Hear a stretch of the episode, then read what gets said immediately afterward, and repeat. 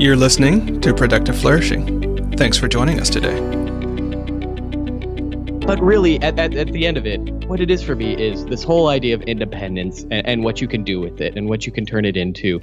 And, and more than anything, what we're doing with our time as they tie to these businesses. You, you put it very beautifully and in a much more concise um, and precise way than me. And that was just like, do you still want to be working on this business in five years? And that is a good measurement of are you doing something with your life that matters to you?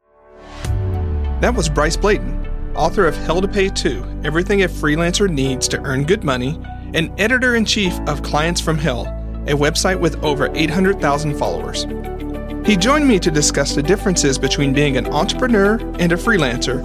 And semantics aside, it's an important distinction because so many creative professionals get stuck and confused because they're unsure about what type of business they're building and why they're choosing that type of business. I'm Charlie Gilkey, and this is Productive Flourishing. Welcome to Productive Flourishing, where we explore how to do the work that matters so you become your best self in the world. I'm your host, Charlie Gilkey, and I'm joined by Angela Wheeler and other guests who will share their stories, insights, wins, and challenges in the hopes that our journeys and stories will help you with yours. Now, on to the show. Bryce, thanks so much for joining me today. I'm excited to talk about freelancing because I think it's one of those terms to where it gets thrown around a lot. And anything that's thrown around a lot and becomes super vague sets this position such that it can really stymie us as creative professionals, right? Because um, we don't know how to approach it. And I'm just super pumped to talk about the conversation. So thanks for joining me today. Thank you so much for having me, man. Happy to be here. You know, you have a really intriguing perspective here, and that you're saying that you think that um, freelancers, uh, freelancing is going to be the way of creative professionals in the future, like going forward with the gig economy, so on and so forth. So, bring us into that thought because that's a really rich one. Well, I mean, it's more than just a thought at this stage. Uh, if if any of your listeners follow the Freelancers Union, they they conduct surveys every year or so um, about uh, the number of freelancers in the states that are are currently practicing, and the numbers are only going up. And I, I believe by 2020, we're expecting 40% of the U.S. workforce to be freelancing in some capacity.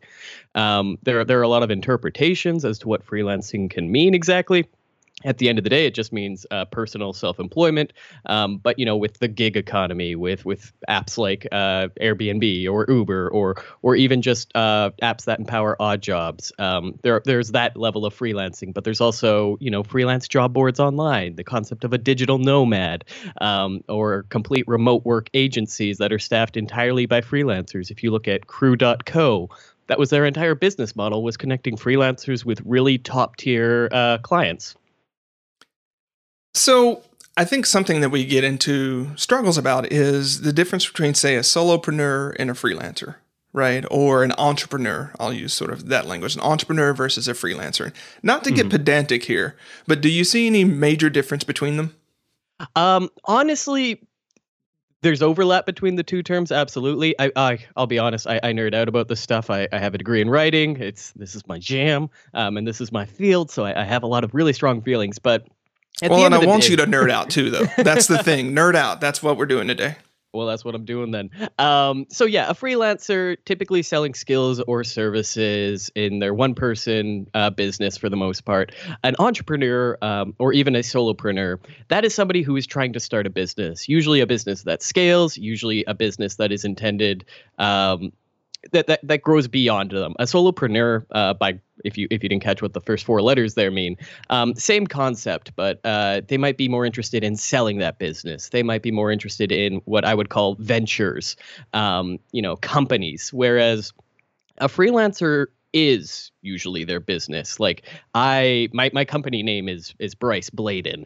Uh, I'm a writer. Um, I'm obviously not going to sell that that that company anytime soon. I'm doing a terrible job uh, explaining this, but I, I think we got to the kernel of the truth there. And, and, there are a lot of terms thrown around. There's like slash worker, there's freelancer, um, there's self-employed, there's even side hustler keeps coming up, um, founder, uh, and, and and there are even more. Uh, they they pop up every day. It's it, it's the result of it being a relatively new uh, way of doing work for a lot of people, and just like anything, um, especially when marketing starts to get involved, buzzwords start to get involved, and and you have about forty words that mean about roughly the same thing.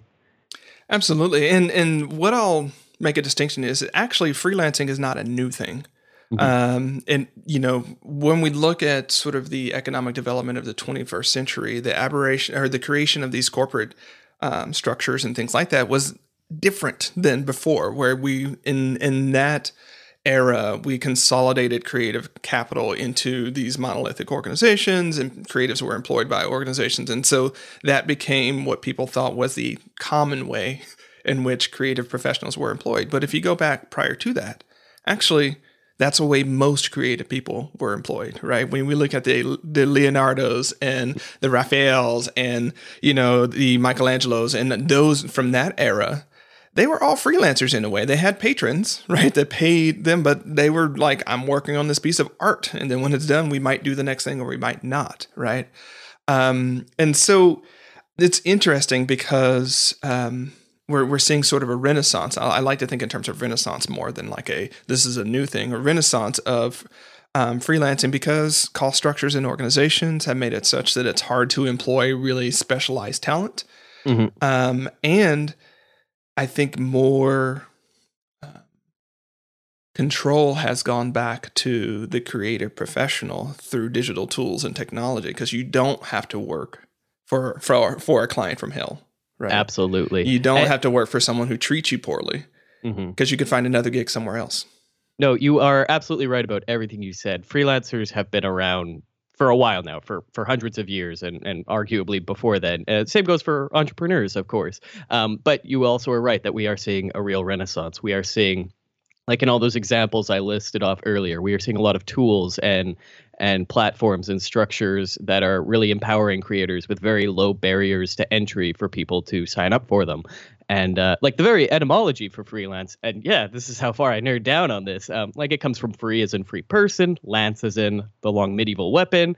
Um, it was coined by Sir Walter Scott uh, in Ivanhoe. Um, and, and, and it's the word's meaning has shifted to uh, include those who handle a brush or camera, mouse, whatever, with particular finesse, as opposed to being a mercenary. Um, but the idea still remains essentially the same: a free person selling their skills for gainful employment. Um, and obviously, I'm a little romantic with that definition, but uh, it, yeah, it's it's a fun it's a fun career. Yeah, it is a fun career, a fun career, and but I think it also helps. Um, helps with sort of this distinction that we come up with. And the reason I, I the reason I want to pull out the whole entrepreneur versus freelancer thing, sometimes mm-hmm. I think it's a moot sort of point, but other times where where I think we run awry or, or things go sideways on us is that um, people on the one hand really would thrive as being a freelancer, a solo person selling their skills and services and wares to another company. Mm-hmm. But they get caught in sort of an entrepreneurial mindset that they've got to grow it and scale it and how are they going to reach six seven eight figures as a freelancer and um, I think that's where things get get mixed up. But I know you have a lot to say about this, though, which is why I wanted to talk about it. So, um, what comes up for you when I when I when I mention that? Um, what comes up to me is is this frustrating overlap I see with things like startups, where a lot of entrepreneurs are are are not necessarily chasing their passion so much as they're chasing the big cash out. And I am of course generalizing here. There are plenty of entrepreneurs out there who are who are chasing dreams, who are chasing real meaningful change or or their or you know stuff that can make a really impactful meaningful difference and they're just doing it at a different scale than than a one-on-one freelancer would um, but part of the reason you would associate a creative professional with a freelancer is because of that skills to services skills and services transaction. Whereas with an entrepreneur you wouldn't approach an entrepreneur to commission a portrait or to build a website necessarily unless what this entrepreneur's business was was some sort of agency.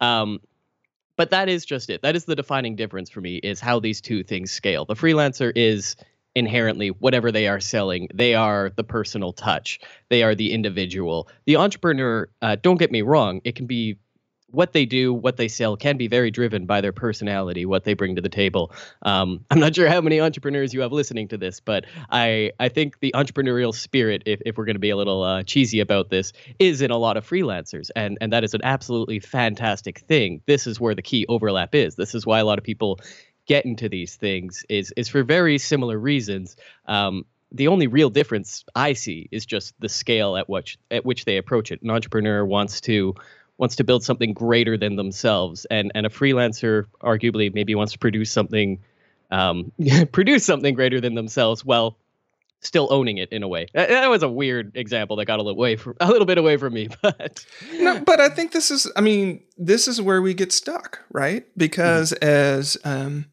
and and as context here, back in 2010, um, I wrote the un- the unconventional guide to freelancing um, that ended up in the unconventional guides um, um, um for Chris Guillebeau, right? And so, you know, there was a lot of consideration at that time. Is like, who am I talking to? Like, who can, does a coach count as a freelancer? Mm-hmm. Hmm. I'm not sure, right? Um, there are different ways of thinking about this. Does you know, and, and then there were clearer examples like if um, you are a um, one person designer, you want to be a graphic designer or designer of any type, you want to just make the art, you want someone to pay you, you, you can systematize, you can do all that kind of whatnot, but you're not fundamentally thinking about how am I going to hire four different designers to, to do this, right? Um, I, I think that was one of those differences right? Mm-hmm. Is like, okay, this person wants to do the craft and wants to get paid for the craft. Mm-hmm. Um, they don't necessarily want to build a business that has different crafts people coming in, and they're they're being the transactional person to, to sort of build that system. Um, and obviously, they require different approaches because, again, going back to it, um, if you want to focus on the craft and be the best in the world at that craft, and you don't want to hire people and fire people and manage independent contractors and all that kind of stuff, then mm. you know that's going to give you a certain trajectory. Um, if you want to do the, I want a team of freelance, I want a team of folks, I want a team of things, right? Then that's another matter. But and where they get sticky mm-hmm. is the evolving state of independent contractorship, right? Um, which is I mean, we're we're going through so many transitions right now. So yes, it was. I I would say it's a sort of a not a weird answer, but it's like that's the crux of it. Is what are you trying to do? What are you trying to sell? And where do you see this endeavor three to five years from now? Mm-hmm, mm-hmm. And for a freelancer, what I might say, and I wanted to see bounce this off of you because obviously we both nerded out on this, right? If you see yourself doing this craft three to five years from now, and it's still you doing it Mm-hmm. Um, and it's you with different clients, maybe getting paid a different thing. But fundamentally, it's about you. You're probably on the freelancer side. Absolutely. It, it's also worth noting that even places like Forbes will interchangeably use entrepreneur and freelancer sometimes. It's it's just the lexicon is so new in, in so many different ways and, and, the nature of the work we're doing is is is still shifting in a lot of ways. Like there is no as much as freelancers have existed for a while they haven't existed in the gig economy for a while. We haven't had the gig economy for a while. We haven't had all these online tools that empower connections and and and independence of work um, the way we have for a while. And as a result all these shifting definitions and these shifting interpretations occur. Um, one thing about entrepreneurship that I think is very different from freelancing, and and this is less and less true just as as those systems grow and become um, more full fledged and fully featured, is that an entrepreneur will typically take on financial risk. They will typically uh, get investors, uh, and and they are typically aimed at profit. Um, a freelancer one thing I love about it in this day and age is that the bar for entry has never been lower. Like for a lot of freelance businesses, you could get away with just having a phone. Um, and and who doesn't have a phone in this day and age? At least in in, in the society we live in, um, and that's that's pretty astounding. Um, I actually have this quote from Seth Godin, which is freelancers get paid for their work. If if you're a freelance copywriter, you get paid when you work. Entrepreneurs use other people's money to build a business bigger than themselves so that they can get paid when they sleep. Um, I, I, have some opinions on this, uh, particularly when it comes to uh, the dream of the freelance lifestyle. You will see so much of it positioned as people on beaches working 10 hours a week or or getting those passive income streams with their you know their courses and all these all these uh, very nice sounding things that I don't think are very realistic for a lot of people. Um, all this aspirational lifestyle ism to to freelancing, which I mean, absolutely, there is some stuff to aspire to there, but there's also a lot of nitty gritty. I don't think anyone succeeds at freelancing um, by sheer luck. I don't think anyone gets rich at at freelancing um, because they read an article about how to work from the beach. I think you have to. I think you really do have to put in the time and the work, and and something like talent or incredibly marketable skills will absolutely be a shortcut. Um, but it, it is not a you know it doesn't teleport you from from zero to 60 uh, it, will just get you there faster. You still have to put in that time. You still have to put in that work. You still have to actually produce things and and, and meet obligations. And entrepreneurship i'm not trying to say is easy by any measure. Um, i'm not trying to say there isn't work involved with it but it is a different kind of less tangible style of work. Yeah. I mean this will sound contrarian but the more we talk about it, the more I think that both concepts are not useful no, I'm serious because I'm because I think when we look at entrepreneur, like I'm the same way about startup actually, right? So I think right now there's a sort of silent in parentheses tech that goes before startup anymore.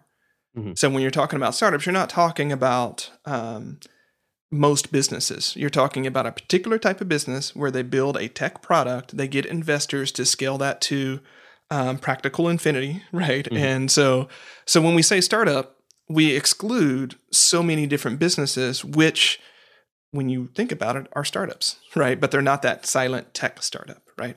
Mm-hmm. And I think, um, especially since the barrier to starting businesses is now so low, you don't have to take much financial risk anymore mm-hmm. to be an entrepreneur, unless you just mean, you know, tech entrepreneur, right? Mm-hmm. Unless you just, I mean, now, now I'll pause. If you're building medical devices, if you're building um, like real stuff in the world where you have to build factories and build prototypes and you do all the patenting and all those type of things, then yes, you are going to need an outlay of cash. Mm-hmm. Um, but I think the definition of entrepreneurship should be broad enough, right? That the person that starts the froyo and bacon stand across the street could be counted as an entrepreneur. Absolutely. Um, and, I think that's actually where the term solopreneur sort of emerged from was the fact that those like with entrepreneurs it used to always be about the idea the how are you going to change the world? How are you going to make a lot of money? Um, and then make it happen. Like you're pursuing a vision and making it a reality and it's you know these are your steve jobs your your larger than life people that that we kind of put on a pedestal. Um, and then like we have at the other side of the f- spectrum freelancers who most of their value is tied to their skills and their their specific time and and maybe thinking outside the box and having a vision is is useful. I'm not trying to say it isn't but you know you're not you're not trying to sell people a better future in 10 years. You're trying to sell them a better future tomorrow because you can do this and they'll get this and then you have this. Um, so between those two binaries is just a whole lot of gray. And i think that's where the solopreneurship comes from. I think that's where like we need a term for people who aren't oper- you know who aren't Elon Musk you know who aren't just one terrible sci-fi related accident away from being a supervillain. We need we need our C and B list potential villains. I'm not trying to say entrepreneurs are villains either. I'm really coming off weird on entrepreneurs here. Like no, it's, weirdly it's funny. I, lo- I love the weird the weird mistake from being that oh that's beautiful um, but no, I, I, get it, right? And so, uh, but that's the land because, um, you know, I, I, used to be a um, contributor for Inc. Mm-hmm. And I stopped being a contributor for one of, one of many reasons, um, or for many reasons. But one of them was like, I, I was a subscriber to Inc., but I'd get a copy of Inc., and I'm like, this is not relevant for 95% of the people I actually work with who are entrepreneurs. Right? Um, it just doesn't like unless you're going to be Dropbox or Zappos or Amazon or one of those types of things. Like that's what's put on the pedestal of what being in business means. Um, and it misses 95% of the rest of us who are bootstrappers, um, who are um, solo plus people, right? There's like us and like four or five people. Like I think actually um, what I'm seeing in, in the field is that more and more businesses are built around four to five person teams. And they're not quite scalable, you know, mini agencies are not quite, you know, going to be a Dropbox. Mm-hmm. Um, but they're not um, just solo entrepreneurs anymore, right? They're not just freelancers. They're in this middle that works now because of technology and demand and business acumen and things like that. So it's interesting because it all comes back to again, let's let's drop the labels. What are you mm-hmm. trying to do? Right? Um, mm-hmm. Are you really just wanting to sell a particular craft and it's a service and you're wanting to do that over and over again? That's going to have a certain trajectory. Are you wanting to build a team of people doing that? That's going to have a different trajectory. Are you wanting to build products of any type that people buy? That's a different trajectory. Mm-hmm. Um, and if you're in a multiple stream of revenue business like mine is, right, where we sell products and we sell services, and it's going to be multiple trajectories at once, and mm-hmm. that makes it fun too, right? Um, but I, I'm again, what are we trying to do here? And based upon what we're trying to do, what are the business models that make sense for us mm-hmm. so that we don't end up on the struggle bus trying to be on the I got to scale this to 10 figures when really you are fantastic Facebook ads guy and you want to do Facebook ads and that's all you want to do. And when I say that's all, I think there's a less than sort of thing that pops up for people because when I've talked to people about this freelancer versus entrepreneur, what people say is like it seems like being a freelancer is less than. Like you don't have the skills that it takes to be the lauded entrepreneur. Mm-hmm. You're just selling your services.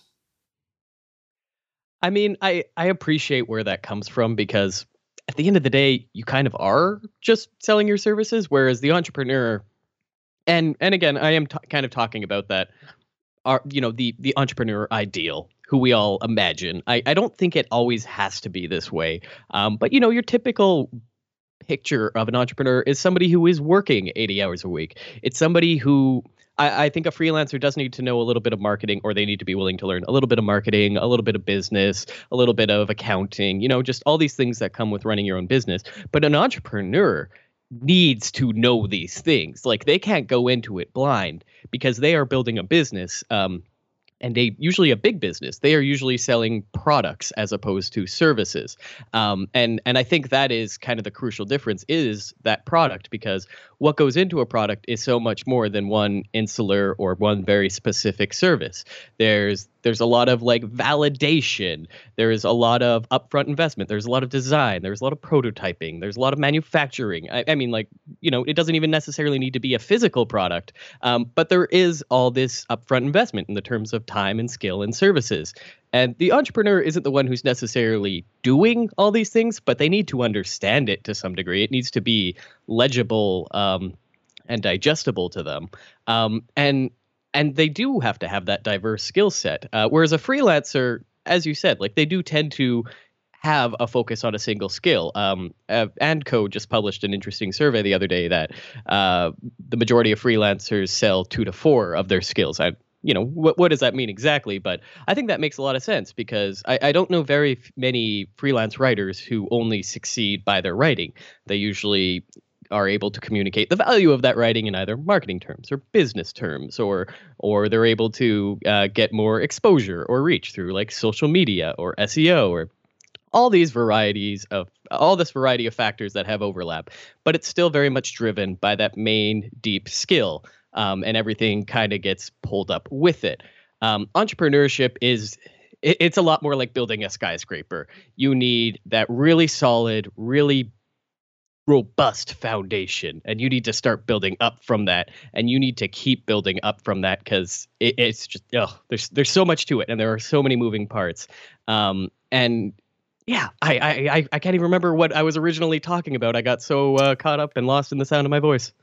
Yeah, well, I think it's just what it is. Is that um, one one sort of spectrum you might want to think about here as you're thinking about um, your your pathway forward. And and you know, a lot of our listeners are entrepreneurs or freelancers or creative types that are thinking about different ways to um, get compensated for their creative skills, right? So, um, I think one sort of useful way of thinking about it is specialist versus generalist, right? Mm-hmm. And um, on the entrepreneurial side, you're going to have to be a better generalist um, that that can focus on certain certain aspects at a certain time. Whereas as um, a freelancer, you're going to have to be a better specialist that does that one thing um, better than other people or better than whatever's out there, right? And so there, there really, I think, is that distinction. Um, and that's where I think we become, it gets challenging in this um, gray and amorphous world of entrepreneurship that we find ourselves, where you're wanting to make some products and then you're wanting to sell some services and you're going to have some events over here and then you want to write a book. Is that you have to continually flex and flux between the specialist and the generalist. And um, if you go too far one direction, to, like that, that arm of your business is going to grow. So you might mm-hmm. find a lot of traction. Like if you're like, oh, I gotta, I'm gonna become a blogger, and then I'm gonna do all that, right? So you'll become really great at blogging, but maybe not so great at the other generalist things that help that would help you do other things. But if you become a generalist, and you might not be the best blogger in the world any, anymore. So mm-hmm. that I think that's a maybe a useful frame to work your way through with this uh, through this particular thing is is what do you want to be um, and how you want to spend your days. Yeah, that's you know what it's interesting though because one thing I found in like my decade of freelancing and and you know having gone through uh, my courses with hundreds of students is um, it, as a freelancer, uh, I feel like the more you specialize, the farther your career is. Like the the the deeper into your career you are, the more generalist you are in your offering, the more you're trying to appeal to everyone or to to cast a really wide net. Usually, um, and this isn't universal, but usually you tend to be very early in your career and you tend to not be earning a lot. I, I got another Seth Godin quote for you because I'm apparently just full of them. Um, but and and I think it's worth recognizing that he uses exceptional and specialized interchangeably here. Uh, he says the market for exceptional freelancers has never been better. If you're the very best in the world at designing websites for chiropractors, the chiropractors are going to find you because you're the best in the world at it. So if you're a freelancer, you must be extraordinary at your specialty. Um, and I think he's right. Um, but I think you're right as well. I think to be an exceptional entrepreneur, you have to be an exceptional generalist. You have to be extraordinary at all those ordinary things that that a freelancer can maybe uh, skim over in, in, some way, shape, or form. That they can kind of fill in the cracks as best they can. Um, now, all that said, all that big talk about these two seemingly binary things that aren't really that binary at the end of the day. It's really just a. It's like there's a little um God, I'm trying to think of a metaphor that isn't super nerdy, but it's not happening. It's like it's like a character creation screen on a video game where you pull one slider one way and then another slider gets pulled the other way. Um, and at the end of the day, they're they're all these little buckets and and they feed into one another. Uh, the other part of this is, and the part that kind of contradicts what I was saying earlier, is those freelancers who are deep in their career, who have that very distinct specialty, that really uh, fine niche. Um, and and I you know that now that I think about it, this applies to me too. You you'd probably call them entrepreneurs. They have books, they have products, they have they have uh, all these things. Yourself included, my mm-hmm. man. Yeah. Uh, we're we're both in this uh, this definition. Um, and yet I am still a working freelancer. And and I think that's probably why when people ask me what I do for a living, I, I don't actually say I freelance very often, um, despite you know uh, running a course called Start Freelancing and how to find freelance clients. I, I said I tend to say I'm self-employed or you know I'm I'm an independent or just uh, these very even vaguer words, um, just so that uh, they're as true as possible.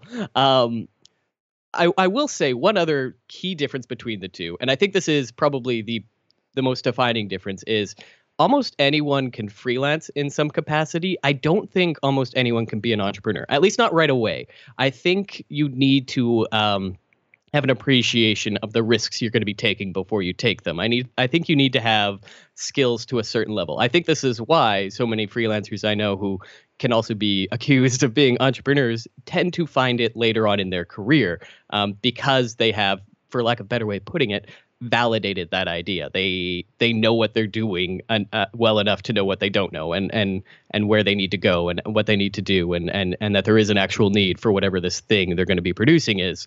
Um, and at the end of the day, what I just I absolutely love about this is um, and, the reason that solopreneur term exists is to make a little bit of a difference in this world with your with your big idea the, the bar has never been easier to meet um, I, I think entrepreneurship still does require uh, a little bit more time and experience and skills and and all these things but it, it's still on the decline in terms of what you absolutely need yeah, what I would say on this one is like when people come to me, because I am a business growth strategist, right? And they're like, mm-hmm. how, First off, like people were like, when they're like, I want to start a business, but I don't know what business. I'm like, I don't actually understand that, right? Yeah. Like, you just want to have a business. Like, I think you don't understand what business, what the business life is, right? If you just want it and don't know what you want to do. But aside from that, um, what I tell them is when you when you do a assessment and a reflection on what makes businesses successful, most start selling a service.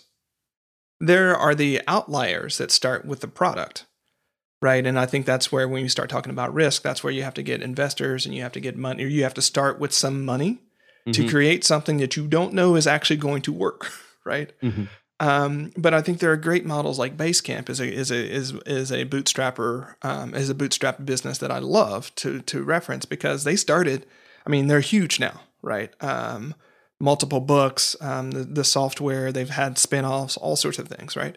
But mm-hmm. they started as web um, web designers. They started selling services. And when you look at a lot of businesses, they start by selling services and then figure out, like, I'm solving the same damn five things over and over again. And I'm using the same five steps to solve this problem. I can create a product that shows people how to do this mm-hmm. right? Because they're not going to be able to afford my rates and they don't need to. I can productize this IP, right?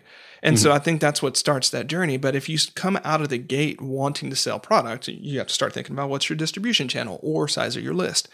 Like, have you validated the product? How long, how many of those products do you have to sell to actually make a living?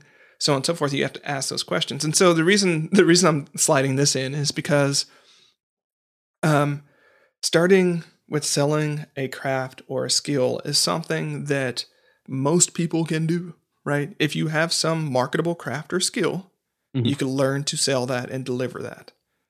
Building products around that, building a platform around that, it is a different skill set. And, um, you know, I was talking to someone earlier today um, about authors, and there there's a slice of the of the aspirational author market that's unwilling to do the marketing and platform building and all the stuff that it takes to actually be a successful author. Mm-hmm. They want to write a book. And then there's another slice that realizes that it's an investment in their future, so on and so forth, right? And they're fundamentally different segments, right, with different mentalities and things like that. So I think going into it, the freelancers is freelancer versus entrepreneur is kind of that same thing. What um, what are you going to focus on right now? What's going to drive um, your business needs, which might be income, right? Mm-hmm. Services typically sell pretty quickly if you know what you're doing, right? Mm-hmm. Get money pretty quickly, puts food over your head so you can do it again. Um, now, there's the service cycle that you can get stuck in, right? You got to make money, so you sell the service. You got to make money, so you sell the service, and you're not able to build the other things that you think. But, um, I, you know, to sort of riff on your point there, Bryce. Yes, there is on the freelancing side of things, the focus is really enormous. Um, and it's an enormous advantage for so many, you know, either real ADD or functional ADD creative people, right? That have so many different options. When you just say, you know what, if you're going to be a writer and you're going to write long form sales copy, get really good at writing and selling long form sales copy. Mm-hmm. That's the one thing you have to do. Well, two things get good at writing it and get good at selling it, right? Yeah. Whereas if you want to build a whole business around that, you got to get good at different things. Mm-hmm. Absolutely, and and you also need to not only do that thing but communicate it to others. You, it, oh, there's just so many more aspects to it, so many more angles when you look at it as a business. Um, I am going to throw one more wrinkle in there because why not? Um, and that is the idea that a lot of entrepreneurs do sell services, but they call it a product. Um, if you look at Oracle, for example, um, they claim they had a database. You bought their database. send a team of consultants to help you quote unquote install it um, to, to, make sure the database fits your need. But for the first years of their existence, they claimed to have a product, but they were really a consulting company. Um, the product uh, was valued higher than services, so it was framed that way. But all their product really was was an idea and and the skills of the people they employed. Uh, and it's also worth looking at, like look at other software companies, and you'll notice that almost every major software company was like that at the beginning. Um, and and I don't think it's a coincidence that it sort of mirrors the the transition from from freelancer to let's use the term solopreneur here because they do tend to uh, be going it alone when they when they come up with their business.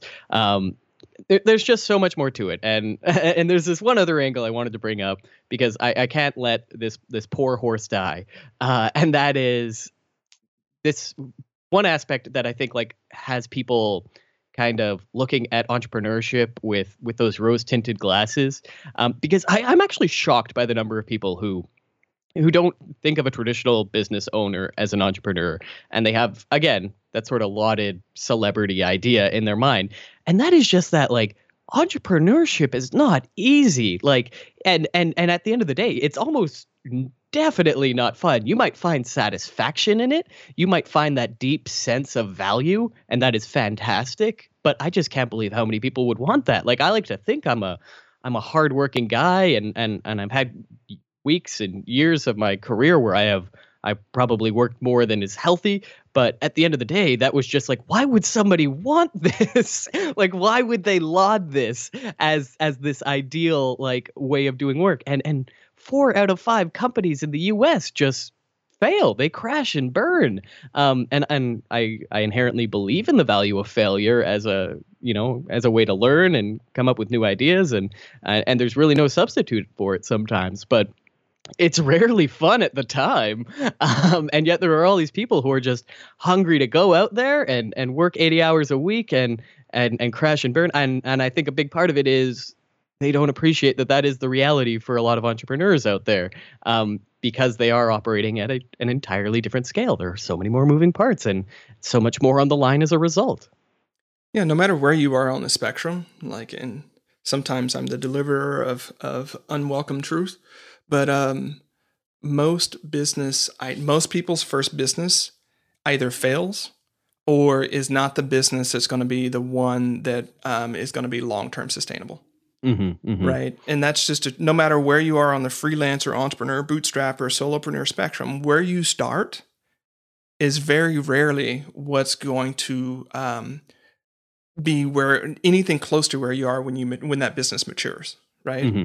Um, and so sometimes you got to go through a business or two or a brand or two if you're going to go with the online business route. Right. You start one website and you realize, oh, this does not have the market or I don't actually like talking about it and you got to shut it down or morph it or do something different, right? Um, mm-hmm. That's normal. That's the normal pathway for folks, right? It's very unusual for you to start a business from day one and that's the business that matures and is successful and feeds you and makes you happy and serves clients well, all those types of things. Because we're not popped out of the womb understanding how business works, mm-hmm. right? And even if you get an MBA in this stuff, they teach you how to manage other people's businesses. They don't teach you how necessarily to start and manage your own business, whether that's freelance or otherwise, right? Mm-hmm. So um, failure is a part of the road for everybody. Um, I think one of the one of the things we're talking about here is um, the scale of risk that you might take when starting a freelance and or service based business is much lower because it's you and a phone and email and being able to deliver against what you promise, um, as opposed to making a product and all that stuff. Mm-hmm, mm-hmm. Absolutely.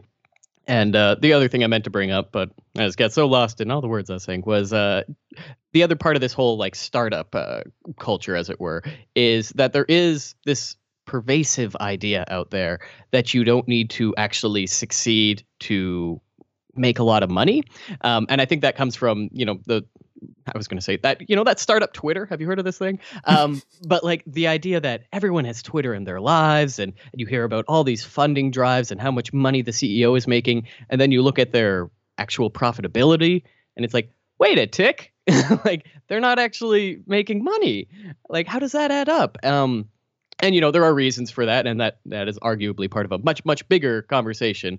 Um, but that is sort of that idea of entrepreneurship that is going to quote unquote change the world. That is where uh, venture capitalism originally came from was the idea that uh, it was such a difficult problem that required such a huge upfront investment that that's why you had people investing in it because the payout at the end was going to be astounding.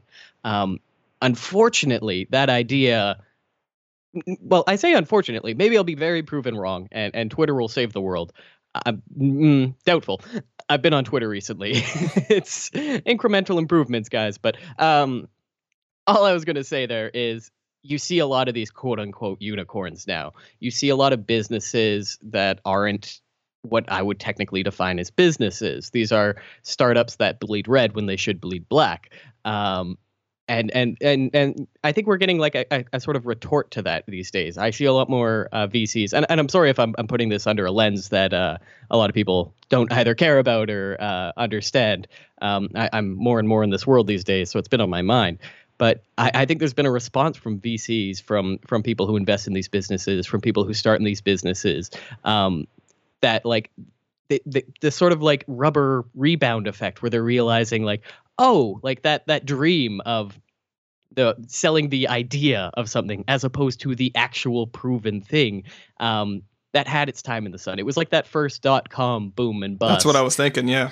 Yeah, and and now like I, I think we kind of had that uh, to a less uh, wild extent recently as well, like within the past decade. Um, and I'm wondering what the next wave of it'll look like. But it's it's just something that uh, I, I, finally have enough wisdom of years to look back on and be like, I've seen this trend before.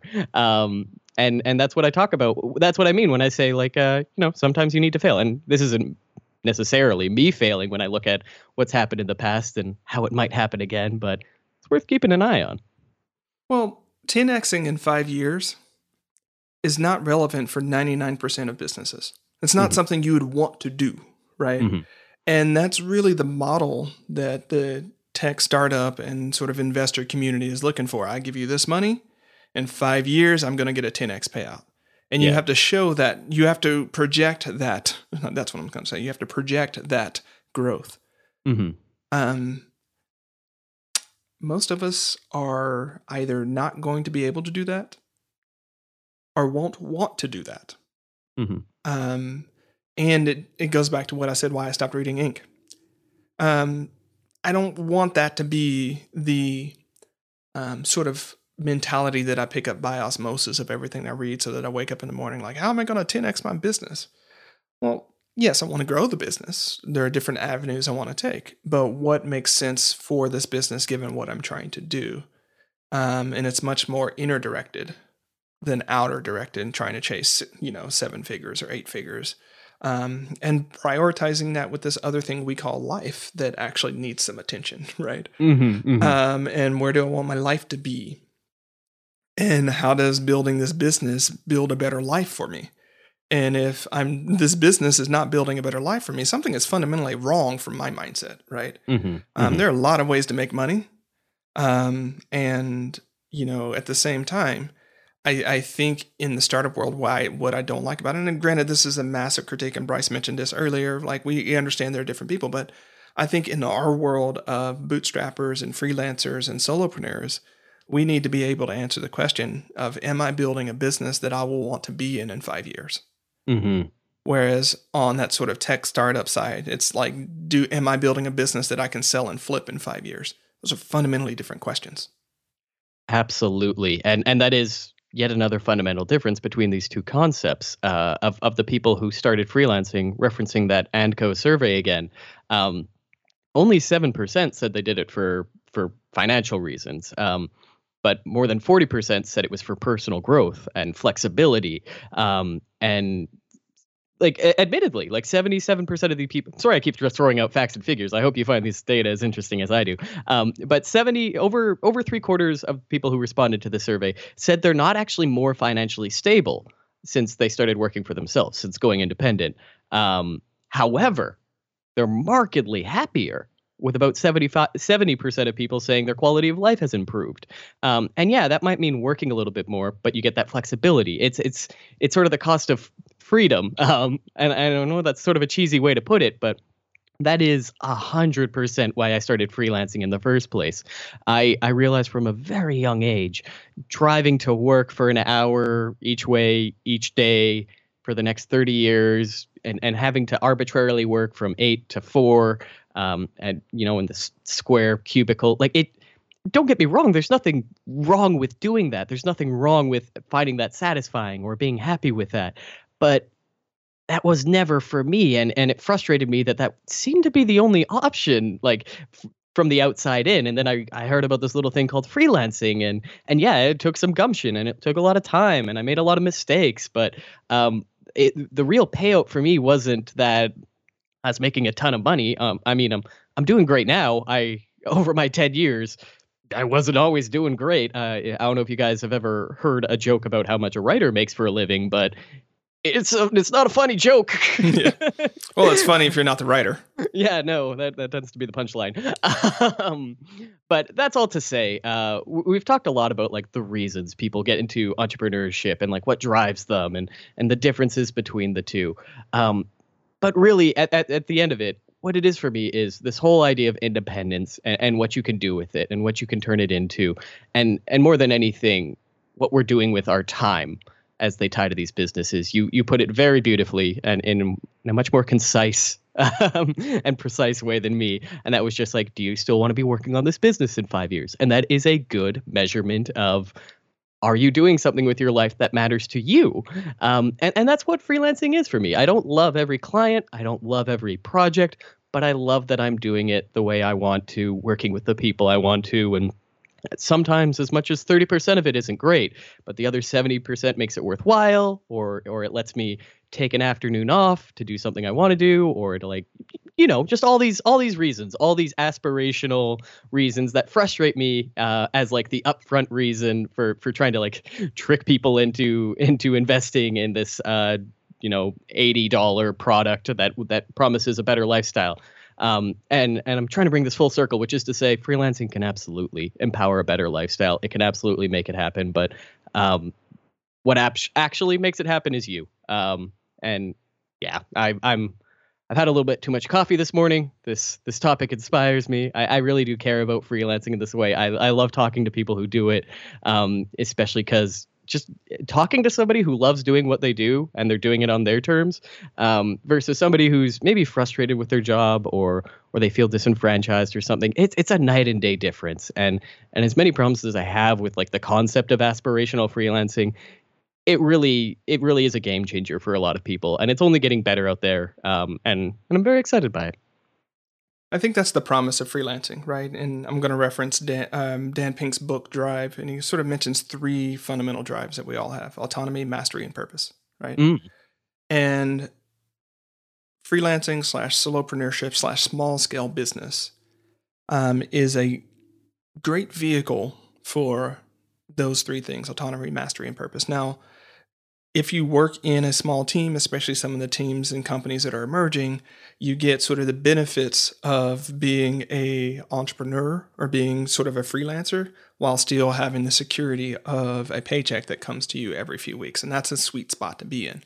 Mm-hmm. Um, but yeah, I, I, think that's the promise, and and the more that you, um, sometimes I will say, sometimes for and for some people, the more that you bring in the additional ambition and drive and growth and pressure of a um, scalable, 10xable, going to get investors business, the more that you actually minimize that autonomy, mastery, and purpose, right? Because um, your your day is less driven about the thing that you most want to do versus the things that you need to do to be able to sell and scale, right? And so. Mm-hmm that's the that's the payout when you drop i think the seven figure eight figure sort of expectation. And maybe even if you drop the six figure expectation is that you can find that balance of work that works for you that works mm-hmm. for your clients and that um, works for your life and your relationships at the same time.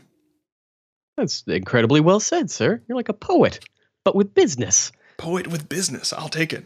Business um, poet. I think that's a great place to sort of wrap up the conversation. Um, given that you're the guest on today's show, um, you get to um, propose an invitation or a challenge to our listeners.